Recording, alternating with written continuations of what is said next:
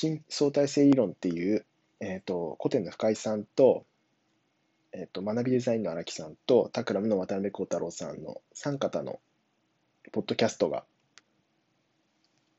今日かな？今朝、うん、スタートしました。で、まあ今日その第1回目の前編っていう形で聞いたんですけど、まあ、面白いっすね。まあこの3人が話すっていうので、まあ面白くないわけがないし、まあ当然こんな豪華な人たちでやってるポッドキャストなんで、間違いないって感じなんですけど、まああの、絶対聞いた方がいいです、これは。本当に面白いんで。内容はあの、多分、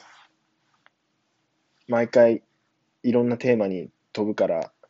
これって言ったのはないんでしょうけど、まあ、